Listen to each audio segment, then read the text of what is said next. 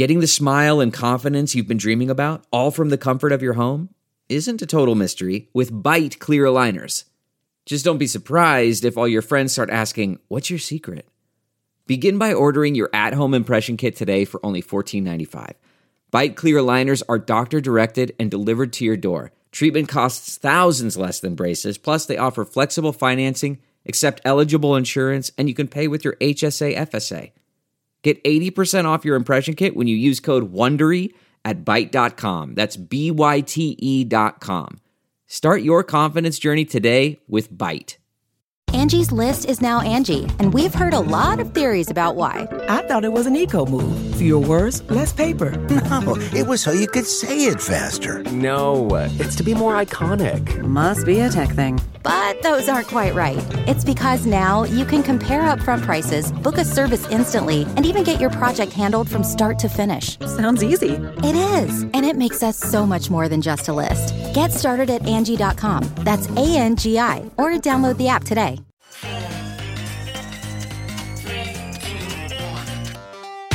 Welcome back to The Breakdown with me, NLW. It's a daily podcast on macro, Bitcoin, and the big picture power shifts remaking our world.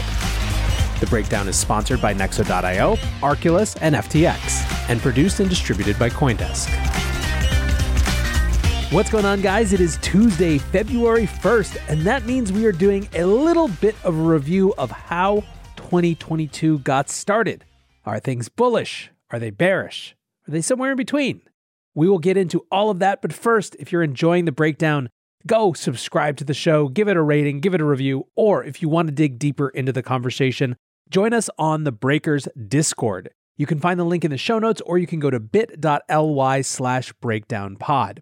And as always, a quick disclosure. In addition to them being a sponsor of the show, I also work with FTX. So, what we are doing today, as I mentioned, is we're going to look at January. This is a January review. It's February 1st. Kind of just makes sense, right? Let's start with the tail of the tape. Bitcoin started January at around 47,000. Currently, it is at around 39,000 and got below 34,000 for a time. Overall, it was down about 19% on the month. Ethereum started January at around 3,700. Currently, it's at around 2,700 and got down below 2,300, so it was down about 27% on the month. The market as a whole started January above 2.35 trillion. Currently, it's at around 1.8 trillion and got down close to 1.7 trillion at the lows, down 23% on the month. Trading volumes also weren't great. Bitcoin trading closed the month with only 78.7 billion in volume according to TradingView.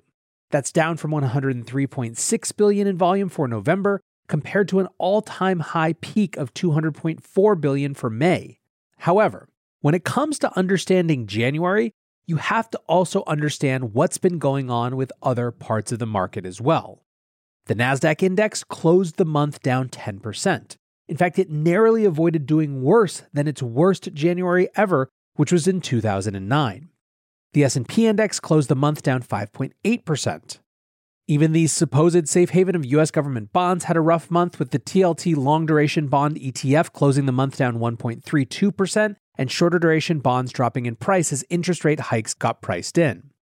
FANG stocks didn't serve as a store of value either, down between 4% for Apple on the low end and 30% for Netflix on the high end. Even gold is basically flat for the month.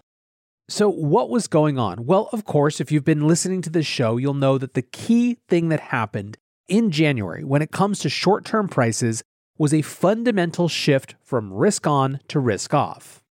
That was precipitated a little bit by December's FOMC meeting, where the Fed announced that they expected at least three rate hikes in 2022. However, it really accelerated during the first week in January when minutes from that Fed meeting came out, and it showed that the Fed was actively considering not just hiking rates, not just an accelerated unwind of asset purchases, but in fact, a full shift from quantitative easing, i.e., the government buying assets, to quantitative tightening, i.e., the government selling assets. The term they used for this was balance sheet reduction. This was something that almost no one in the market was expecting to see so soon. In previous periods, quantitative tightening hadn't started until years after some initial quantitative easing phase. So that really shocked the market and made this 180 turn from risk on to risk off happen in a pretty pronounced way. What you see in all of those assets that I just mentioned was basically the risk on assets falling and even the traditional hedges retaining their value but staying flat.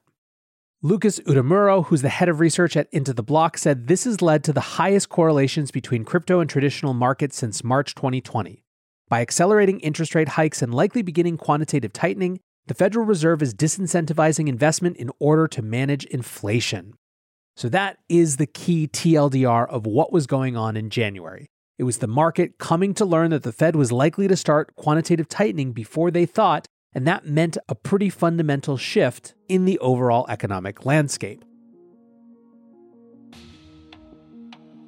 Nexo is a trusted and easy to use crypto platform where you can buy cryptocurrencies at the touch of a button and start earning up to 18% annual interest that is paid out daily. They support all of the major assets on the market and even allow you to swap one asset for another or borrow cash against your crypto without selling it. Nearly 3 million people in over 200 countries trust Nexo with their digital assets. So whether you're just getting started or you're a seasoned pro, get the most of your crypto today with Nexo at nexo.io.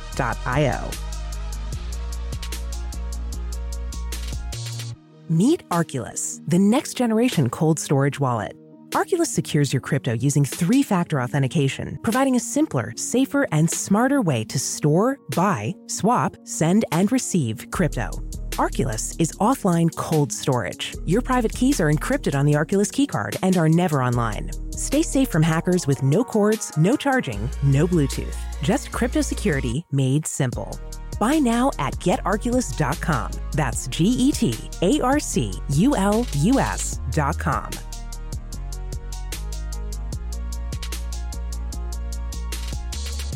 The breakdown is sponsored by FTX US. FTX US is the safe, regulated way to buy and sell Bitcoin and other digital assets, with up to 85% lower fees than competitors. There are no fixed minimum fees, no ACH transaction fees, and no withdrawal fees. One of the largest exchanges in the US, FTX US is also the only leading exchange that supports both Ethereum and Solana NFTs. When you trade NFTs on FTX, you pay no gas fees. Download the FTX app today and use referral code BREAKDOWN to support the show. With that, let's dig a little deeper into crypto and let's look at fund flows. CoinShares releases a weekly report that looks at investment inflows and outflows into popular crypto related products, such as ETPs or exchange traded products, mutual funds, and OTC trusts that reference Bitcoin, Ether, and other digital assets. To get a sense of how things shifted over this month, let's just look at the headlines week by week. January 10th, investors remained very bearish with record outflows totaling 207 million. January 17th, outflows of 73 million, but negative sentiment could be cooling off. January 24th, minor inflows of 14 million suggest investors are taking advantage of the price dip.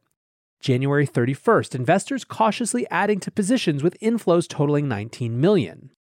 So basically, what you have here is another way to recognize that things had shifted pretty seriously in around the middle of December when funds started flowing out of crypto related products. By the middle of January, however, even though sentiment was still incredibly low, especially if you were hanging out on Discord or Twitter, funds had started to cautiously wade back in, taking advantage of some of the big price dips that we'd seen. Now, digging a little deeper into some of the details, Bitcoin products this week saw inflows for a second week totaling 22 million, while Ethereum products continued to suffer from negative sentiment and had outflows of 27 million. This is the eighth consecutive week in which Ethereum products have had those outflows. And although there's not that much data to work with, I think it's probably a fair working conclusion that the TradFi investors are currently considering Ethereum as a higher risk position than Bitcoin and are slower to commit back to it during this higher risk period. Not by a lot, but still it's there in the numbers. Of course, Ethereum isn't even close to the riskiest asset in this space.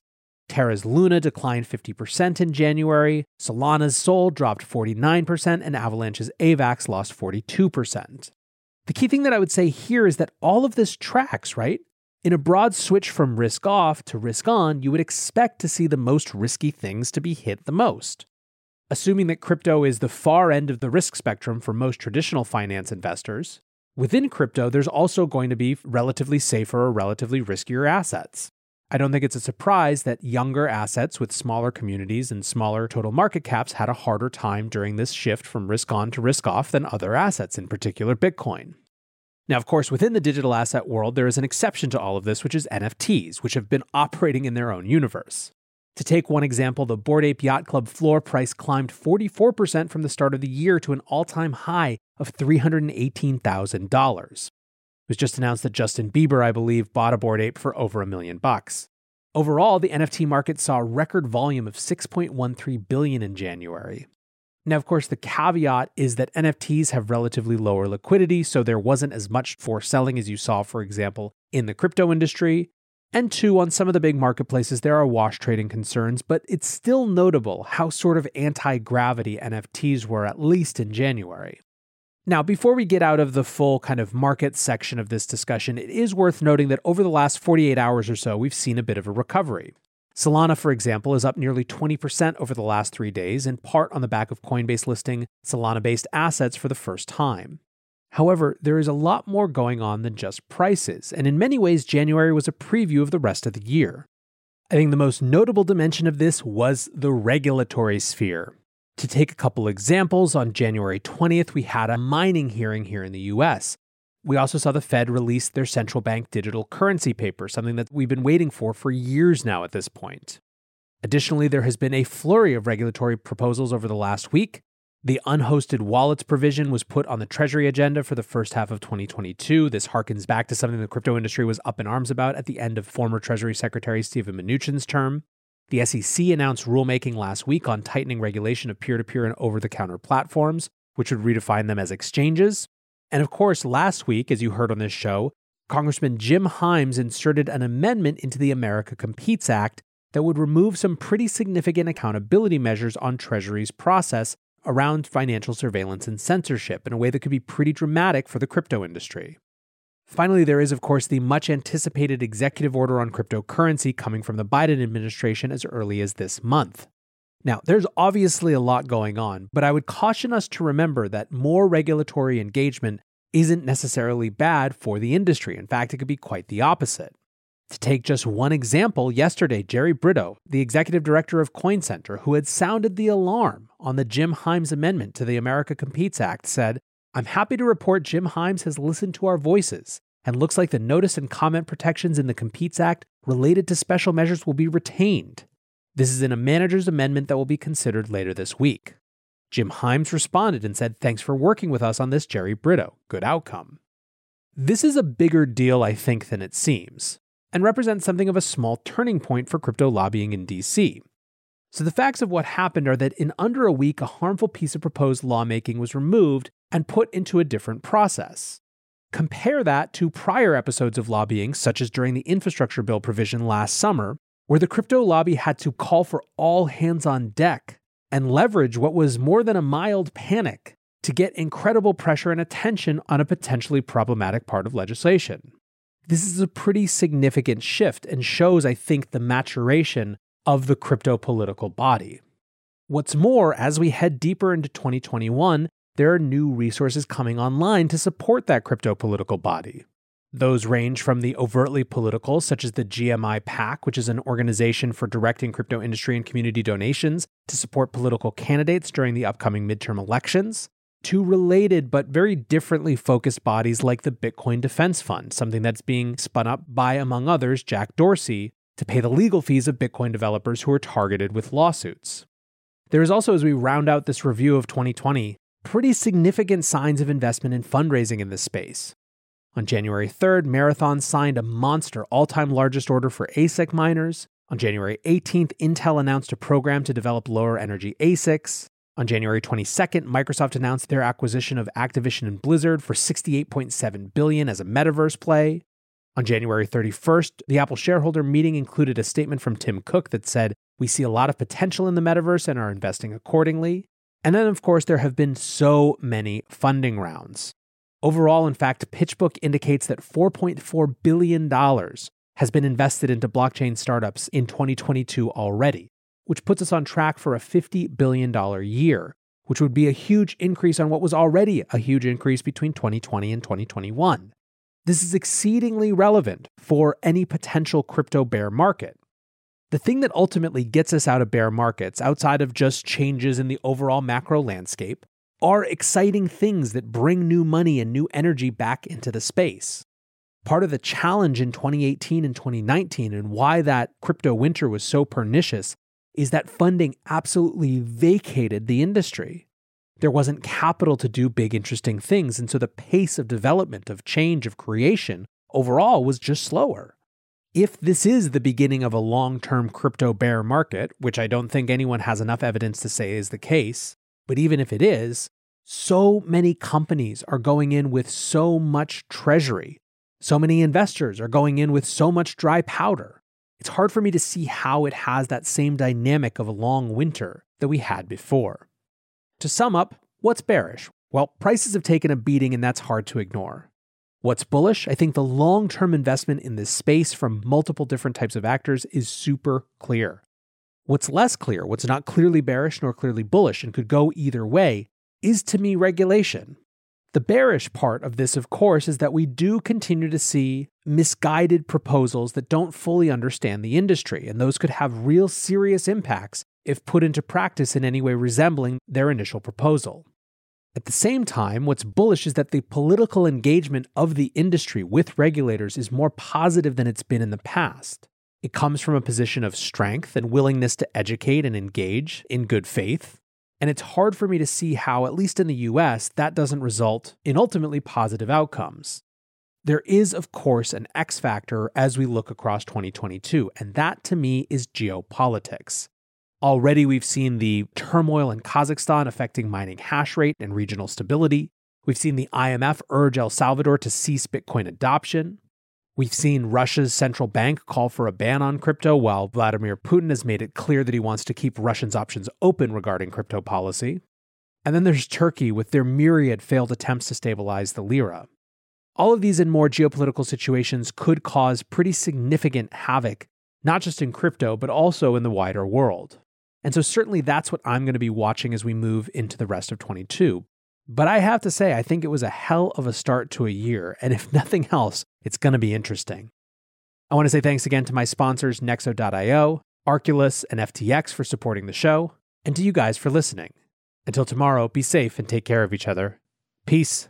Spring is in full bloom. Are your finances? With the Chime Secured Credit Builder Visa Credit Card, you can build credit with everyday purchases and regular on time payments, all with no annual fees or interest. With Chime's Secure Credit Card, you can start improving your credit scores right away. Get started today at chime.com slash build. That's chime.com slash build. Chime feels like progress. The Chime Credit Builder Visa Credit Card is issued by the Bancorp Bank NA or Stride Bank NA members FDIC. Out of network ATM withdrawal and OTC advance fees may apply. Terms and conditions apply. Go to chime.com slash disclosures for details.